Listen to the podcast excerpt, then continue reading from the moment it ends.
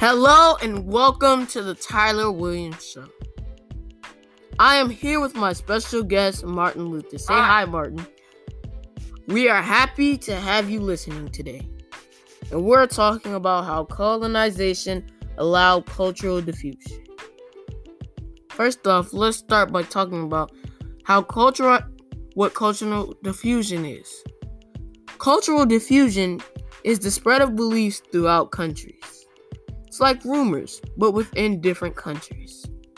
Most countries back then were in cultural diffusion, like China with England.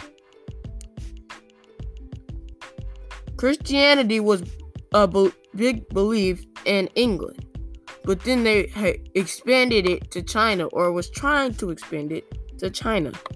So many people from China would change their belief to Christianity from their original belief. And then now we're going moving on to how what colonization is.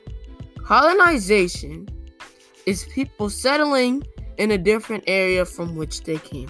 Isn't that right, Martin? Correct, mundo. Christopher Columbus was very famous for this. Colonization was big in the early 1700s. This led to war sometimes and feud between different countries. Colonization opened up for cultural diffusion. So many colonizations have changed many countries from what they are today. Thank you for listening to the Tyler Williams Show. Have, Have a, great, great day. day.